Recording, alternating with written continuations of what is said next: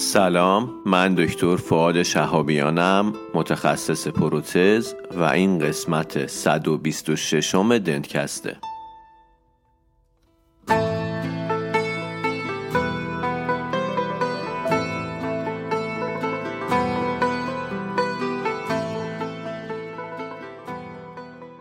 دنتکست مجموعه ای از پادکست هاست که در اون ما با همدیگه مقاله می‌خونیم. یعنی مقالات خوب و جذاب رو انتخاب می‌کنیم با همدیگه مرور می‌کنیم و به اشتراک می‌ذاریم.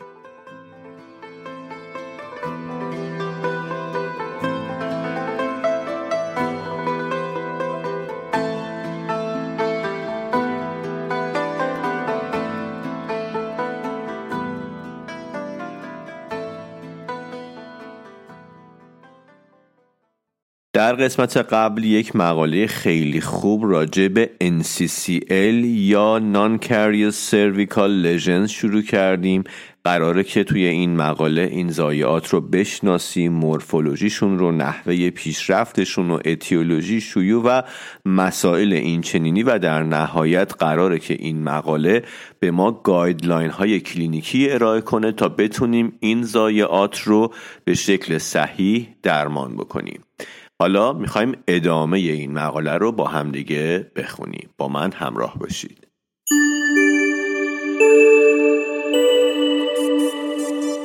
تو دنیای دندون پزشکی جای تیتانا خیلی خالی بود حالا تیتانا چیه؟ تیتانا یک فروشگاه آنلاینه مثل دیجیکالا اگر بخوام راحت تر تصور بکنین اما مربوط به ایمپلنت و به شکل تخصصی تو زمینه ایمپلنت های دندانی کار می‌کنه توی این سایت که شرکت راینو با یه تجربه ده ساله تو زمینه توزیع و تامین ایمپلنت فراهمش کرده و طراحیش کرده و پشتیبانیش می‌کنه شما می‌تونید از اون سیستم فروش سنتی ایمپلنت دور بشید و به شکل آنلاین اون برندی که می‌خواید رو اولا برید تو سایت ببینید که موجودی داره نداره و از چند تا برند تهیه کنید. مثلا فرض بکن که چند تا بیمار داری برندهای مختلف مسئول خرید مطبت میشینه پای سایت و از چند تا برند خرید می‌کنه و حتی می‌تونه روی این پکیج ها آفر بگیره.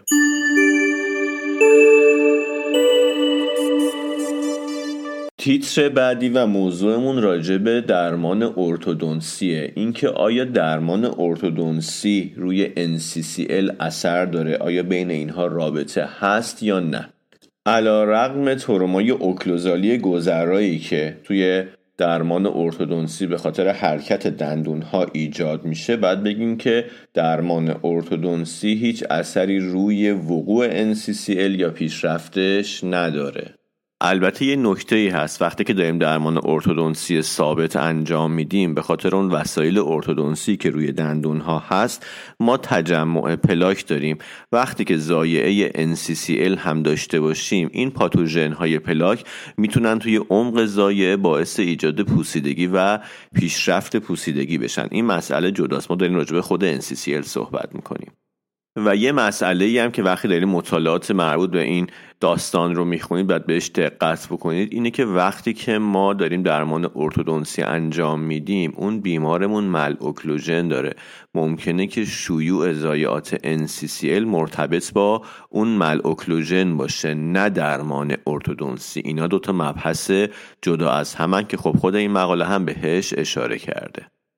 یه چیز جالبم راجع به شیوع NCCL توی ورزشکارا گفته. ورزشکارا وقتی که تحت فشار قرار می‌گیرن یا مثلا می‌خوان دقت کنن یا هرچی دندوناشون رو روی همدیگه فشار میدن. این کلنچ باعث ایجاد NCCL میشه و ورزشکارایی که مهارتشون کمتره چون کلنچ بیشتری دارن این شیوع ضایعات NCCL توشون بیشتره که حالا اینو راجبش زیاد صحبت کرده. اما برای کنترل نیروهای اوکلوزالی حاصل از کلنچ ها طراحی شدن. اما استفاده از اونها محدوده. به خاطر اینکه هم بیمار باید اینها رو بپذیره. همین که ما باید بدونیم مثلا چالش occlusal یمون چیه؟ آیا گارد واسهش مناسبه یا نه؟ مثلا attrition ناشی از دندون قروچه یا bruxism به خوبی توسط گارد کنترل میشه. اما clenching توسط گارد کنترل نمیشه چون وقتی که ما فشار میدیم روی گارد همچنان نیروها منتقل میشه به دندونها یا مثلا تک دندونهای مشخص.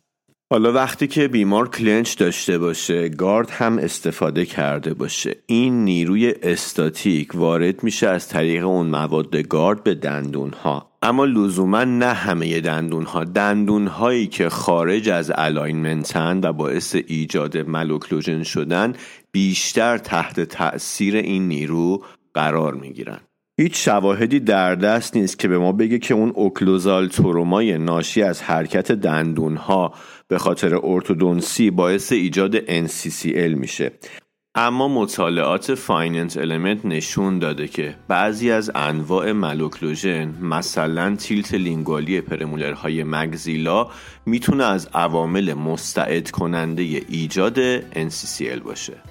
پس این قسمت رو اگر بخوام خلاصه بکنم بعد اینجوری بگم که تجمع استرس توی ناحیه buccal تو قسمت cervical می‌تونه باعث ایجاد NCCL ها بشه ولی عامل این مسئله درمان ارتودونسی نیست. عاملش ملوکلوژنه.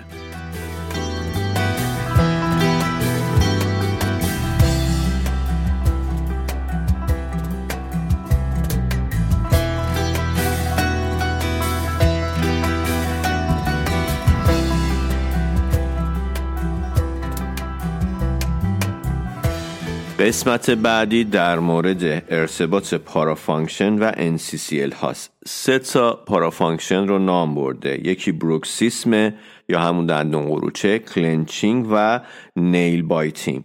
bruxism همون جوری که می‌دونیم حرکت dynamic فکه که دندونا تو حالت occlusion روی همدیگه سابونده میشن و در نهایت ممکنه که منجر به dental attrition بشه. یعنی نیرو dynamic ه. اما توی clenching و nail biting نیرو استاتیک و ایستا هست. عضلات بالا برنده فک پایین انقباض قدرتمند دارن و دندون ها روی همدیگه فشرده میشن. مشخص شده که clenching nail biting و تشخیص TMD در افراد می‌تونه همراه با حضور NCCL ها باشه. پس حضور این عادات و TMD باید در تشخیص و طرح درمان NCCL ها مورد توجه قرار بگیره. اگر بخوایم دقیق تر بگیم ممکنه که بین اتیولوژی mechanical NCCL و degeneration TMJ ارتباط وجود داشته باشه. از بین سه تا parafunction ی که گفتم یعنی bruxism clenching و nail biting bruxism نیروش dynamic ه. اما clenching و nail biting گفتم که نیروشون استاتیک و حالت ثابت و ممتد داره. مشخص شده که اونایی که نیروشون ثابت و ممتده یعنی clenching و nail biting اثر مخربتری روی بافت معدنی دندون دارن. برای کنترل این سه تا parafunction روش های مختلفی وجود داره. مثلا برای کنترل bruxism و clenching میان appliance های خاص به بیمار میدن. یا برای nail biting به بیمار هوشیاری و آگاهی میدن که بیمار آگاهانه این عادتش رو ترک بکنه. مثل مکیدن انگشتش هست مثلا میشه به بیمار دستکش داد که بیمار وقتی که می‌خواد ناخودآگاه ناخونش رو گاز بگیره nail biting انجام بده به شکل آگاهانه متوجه بشه و ازش دوری بکنه.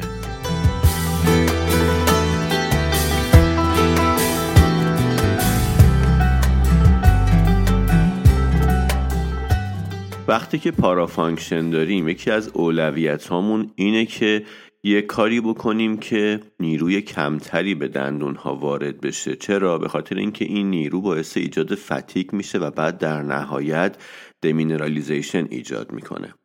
گفتم نیروهای حاصل از parafunction دو مدلن cyclic ن مثل bruxism چرخشیه و استاتیک و ایستا مثل nail biting و مثل clenching. هر دوتای اینها به TMJ آسیب می‌زنن به TMJ مفاصل و دندون ها تشخیص bruxism راحت تره به خاطر اینکه باعث ایجاد سایش روی دندون ها میشه. اما توی clenching ما دندون ها رو روی همدیگه فشار میدیم و به شکل فشار ممتده و خب تشخیصش سختره به خاطر اینکه اون attrition رو روی دندون ها نمی‌بینیم. اما این هم به TMJ می‌تونه آسیب بزنه. حالا جدا از TMJ به دندون ها همونجوری که گفتم می‌تونه آسیب بزنه باعث ایجاد fatigue توی بافت mineralize و ضایعات NCCL بشه. این clenching مخربه. گفتم تشخیصش هم سخته مثل bruxism باعث ایجاد attrition نمیشه. درمانش هم خب یه مقدار ناخودآگاهه و نمی‌تونیم به شکل خودآگاه از بیمار بخوایم ترکش بکنه. برای اینکه فشار کمتری روی دندون ها بیاد میان از bite plate ی استفاده می‌کنن به اسم Hawley. H A W L E Y. هجی کردم که اگر کسی خواست search بکنه بتونه. این bite plate رو استفاده می‌کنن. دو تا هست داره. اول من توصیف کنم که این bite plate چیه.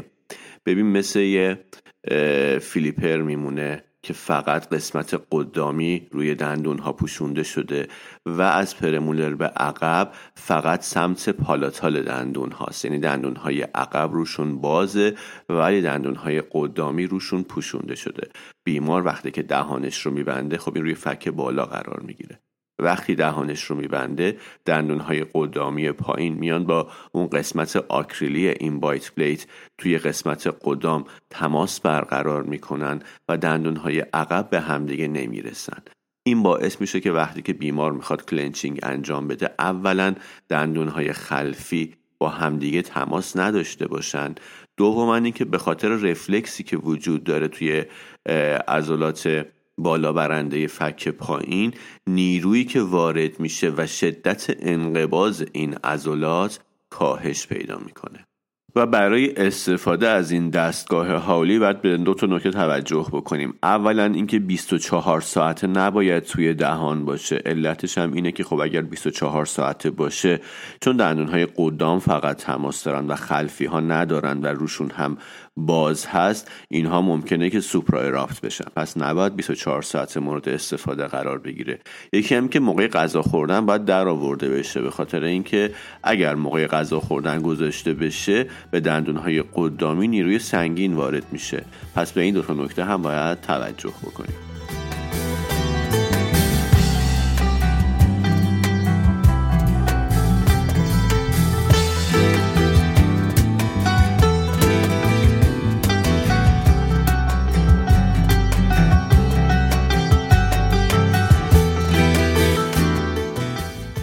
قسمت میریم سراغ درمان NCCL ها. اول راجع به کلیات صحبت می‌کنیم به یه سری سوال ها جواب میدیم و بعد میریم سراغ این که برای هر قسمت و مرحله از درمان NCCL ها گایدلاین ارائه بدیم. سوال اولی که در مورد NCCL ها مطرح میشه اینه که اصلا این زایعات رو کی باید درمان کرد و کی نباید بهشون دست زد به خاطر اینکه طبیعت این زایعات بدون پوسیدگی دیگه. پس پیشرفت پاتولوژی که بر اساس باکتری ندارن.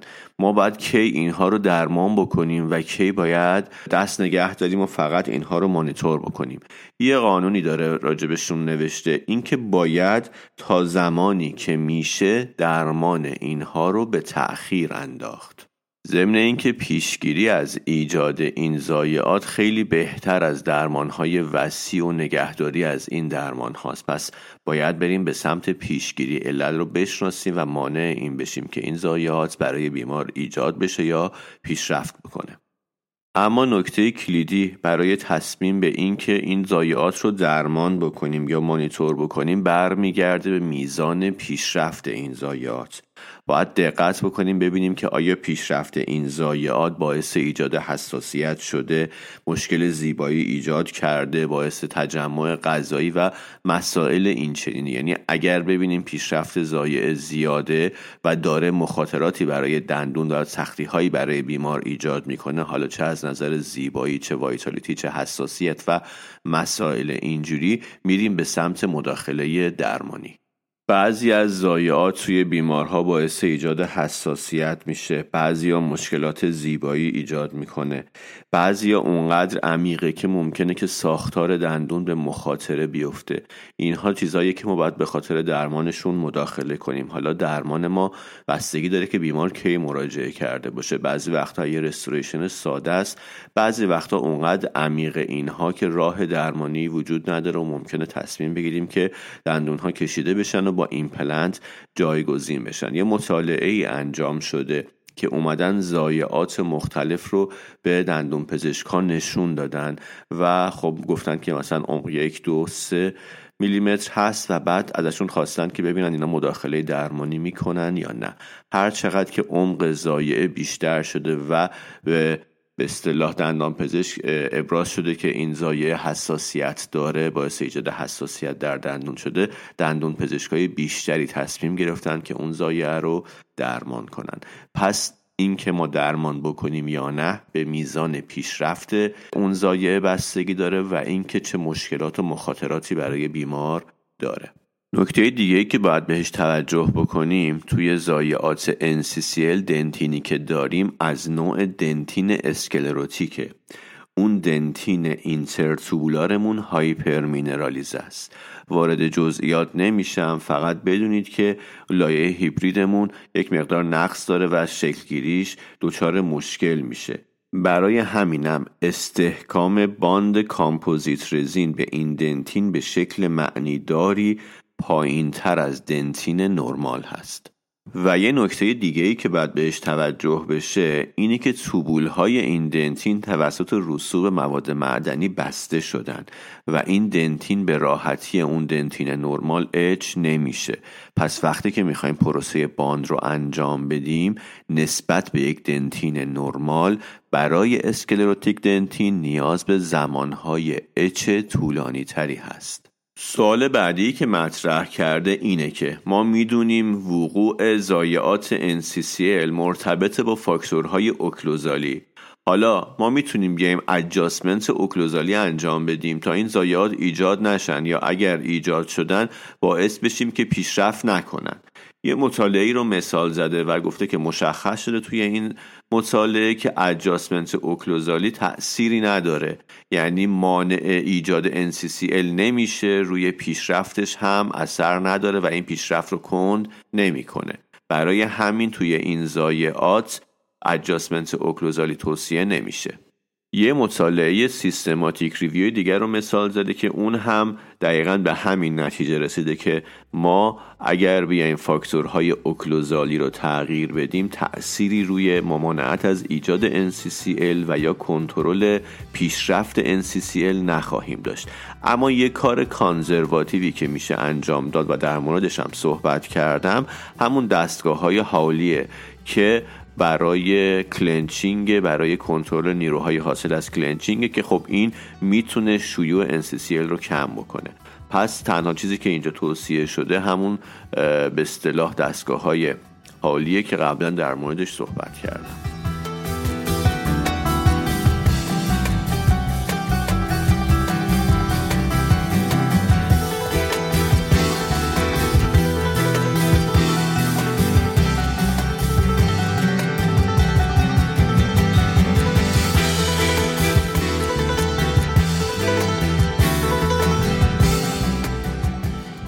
قسمت بعدی در مورد ترمیم ضایعات NCCL و تو قسمت اول میریم سراغ انتخاب ماده. اینکه چه ماده ای برای ترمیم این ضایعات NCCL مناسب تره بر اساس مطالعاتی که حالا اینجا بهش اشاره کرده مشخص شده که composite resin ها ویژگی های زیبایی و performance بهتری دارن برای همین برای ترمیم این restoration ها ترجیح داده میشن. ضمن اینکه در آینده احتمال به اصطلاح اضمحلالشون هم کمتره.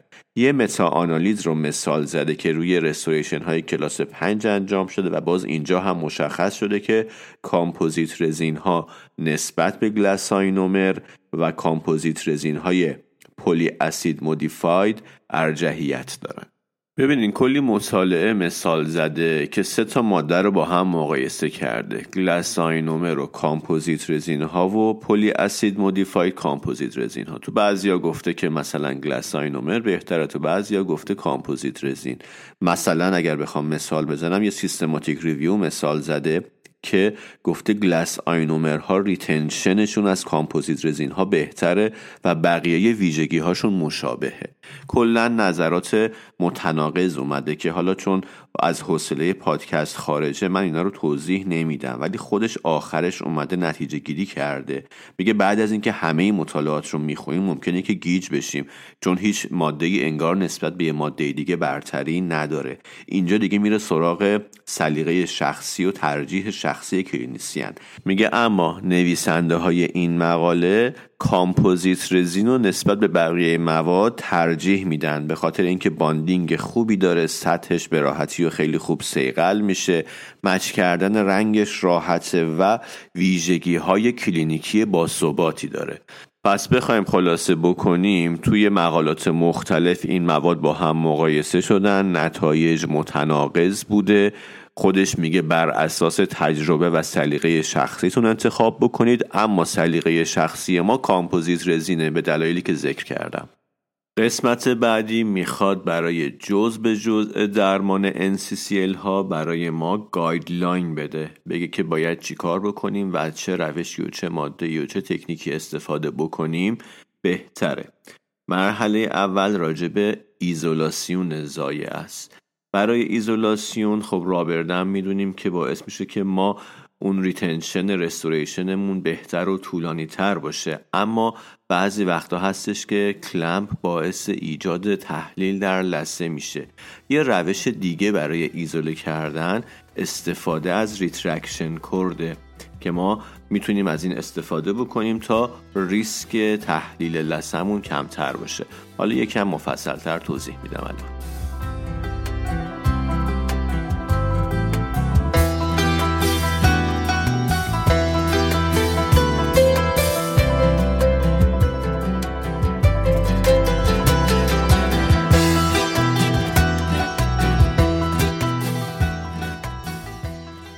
استفاده از رابردم برای ایزوله کردن خب خیلی مؤثره اما وقتهایی خیلی مناسبه ازش استفاده بکنیم که ریسک تحلیل لسمون کم باشه. مثلا فنوتیپ لسمون یه لثه سالم و قطوری باشه یا محل ایزولاسیون برای ضایعه یه جایی باشه که اگر تحلیل داشتیم خیلی برامون مشکل زیبایی ایجاد نکنه. ضمن اینکه اگر یه جایی لسمون سالم نباشه و ما ریسک خونریزی داشته باشیم بازم استفاده از rubber dam برامون مفیده و می‌تونه محیط کارمون رو ایزوله کنه تا اون خونریزی باعث ایجاد مشکل نشه. روش دیگه ای که برای ایزولاسیون استفاده میشه استفاده از retraction cord خب توی خیلی از بیمارها استفاده از retraction cord راحت تر از rubber dam ه و با اون ما می‌تونیم به ایزولاسیون لازم برسیم.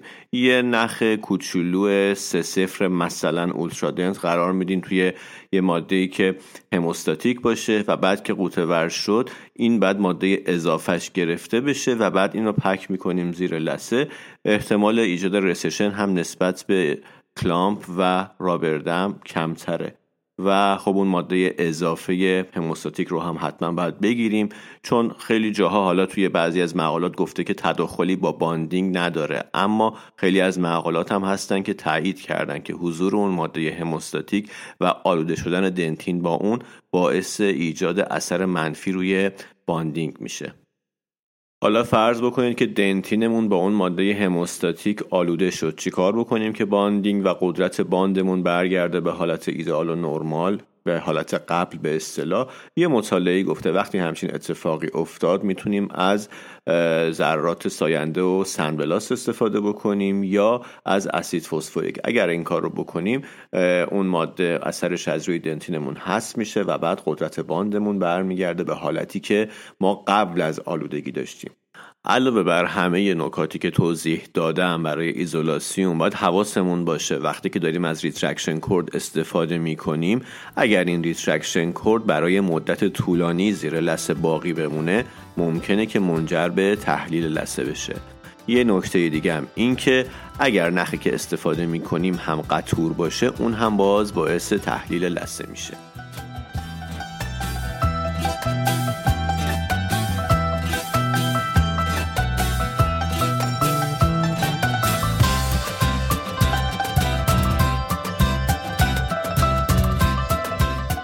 موضوع بعدی در مورد آماده سازی سطح ضایعه است.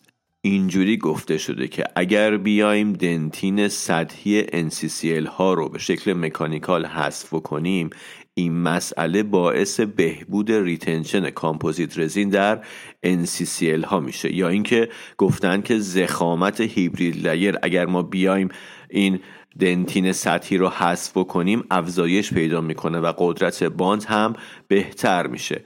مطالعات متناقضی هم هست که مثلا میگه ممکنه که اونقدری مؤثر نباشه. اما در هر صورت این معنیش این نیستش که بی تأثیره معنیش اینه که ممکنه ما اگر این دنتین سطحی رو برداریم قدرت باندمون بر نگرده به حالت اون دنتین خوب دست نخورده نرمال. اما از اون حالتی که هست قطعا بهتر میشه. یه توصیه دیگه هم می‌کنن اینه که شما وقتی که داری زایعه رو آماده می‌کنی یه مقدار از نسج سالم هم وردار که اون بافت های سالم اطراف هم بیان و به باند کمک بکنن. اینجا دیگه خودت باید از نظر کلینیکی قضاوت بکنی که آیا اگر اون انساج سالم اطراف رو ورداریم مثلا توی زایه NCCL که خیلی نزدیک لسس بخوای اون نسج سالم رو هم ورداری مشکلی برات ایجاد میشه یا نه؟ ممکنه که اصلا ایزولاسیون رو برات سختتر بکنه. اما توصیه کلینیکی مقاله چیه؟ میگه وقتی که همه این نظرها رو می‌خونیم می‌بینیم که تقابل نظر وجود داره که آیا این تکسچر دادن به سطح دنتین قبل از درمان NCCL ها موثر هست یا نه بعضیا میگن آره بعضیا میگن نه بعضیا میگن زیاد و بعضیا میگن کم اما چیزی که مشخصه اینه که به نظر نمیاد که مضر باشه حداقل. برای همین توصیه شده که قبل از درمان NCCL ها بیایم یک مقدار از اون dentin سطحی ضایعه رو حذف کنیم. حالا یا با استفاده از یک instrument الماسه rotary fine grit یا نرم یا استفاده از فرز carbide. استفاده از instrument الماسه fine grit نسبت به فرز carbide ارجحه به خاطر اینکه اگر از فرز استفاده بکنیم ممکنه که کارمون اگرسیو باشه و دنتینی بیشتر از حد نیاز حذف کنیم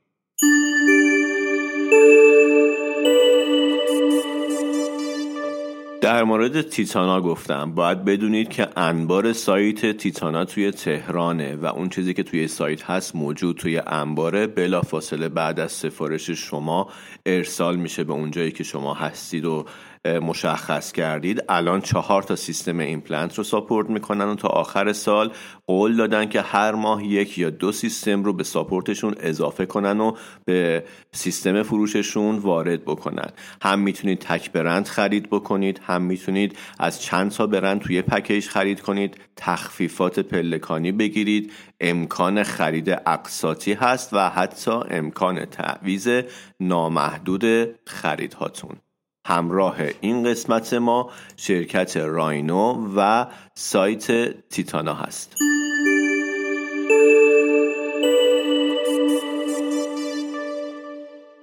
خب دو سه صفحه دیگه از این مقاله باقی مونده. بقیهش رو می‌ذارم برای دنتکست بعدی. دنتکست بعدی مقاله به اتمام می‌رسه و فکر می‌کنم که آخرین دنتکست سال 1402 باشه. می‌کنم دو هفته دیگه ضبطش بکنیم و کلا این مقاله رو تموم بکنیم و پرونده سال 1402 هم بسته بشه. خیلی ممنون که وقتتون رو در اختیار من گذاشتید. امیدوارم که اوقات خوبی رو داشته باشید. همراه خاک کره توف می‌کنم تعمه بیدار بودن را با صرفه هم در خواب. حس می‌کنم درد. نجار بودن را از نردبان بودن. بسیار غمگینم از آسمان بودن. بسیار غمگینم. تمرین کنم باید دیوار بودن را. چون فوج ماهی ها در نفت میمیرم دریای آلوده دارد به آرامی کم می‌کند از من بسیار بودن را. وقتی نمیمیرم درد سر سازم هم دست و پا گیرم اما به هر تقدیر باید تحمل کرد سربار بودن را. وقتی نمیمیرم هم درد سر سازم هم دست و پا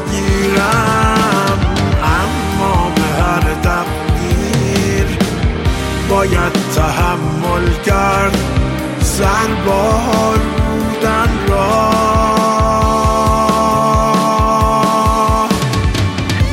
در سینه ام بم ها با کوهی از غم ها پیوسته لرزیدم پس دفن خود کردم. همراه آدم ها جاندار بودن را روزی اگر زاقی روباه را بلعید جای تأسف نیست. هیهات اگر روزی صابون بیاموزد مکار بودن را. بیرون تراویده است. از گور من بهرام از کوزه ام خیام از مستیم حافظ. سرمشق می‌گیرد هوشیار.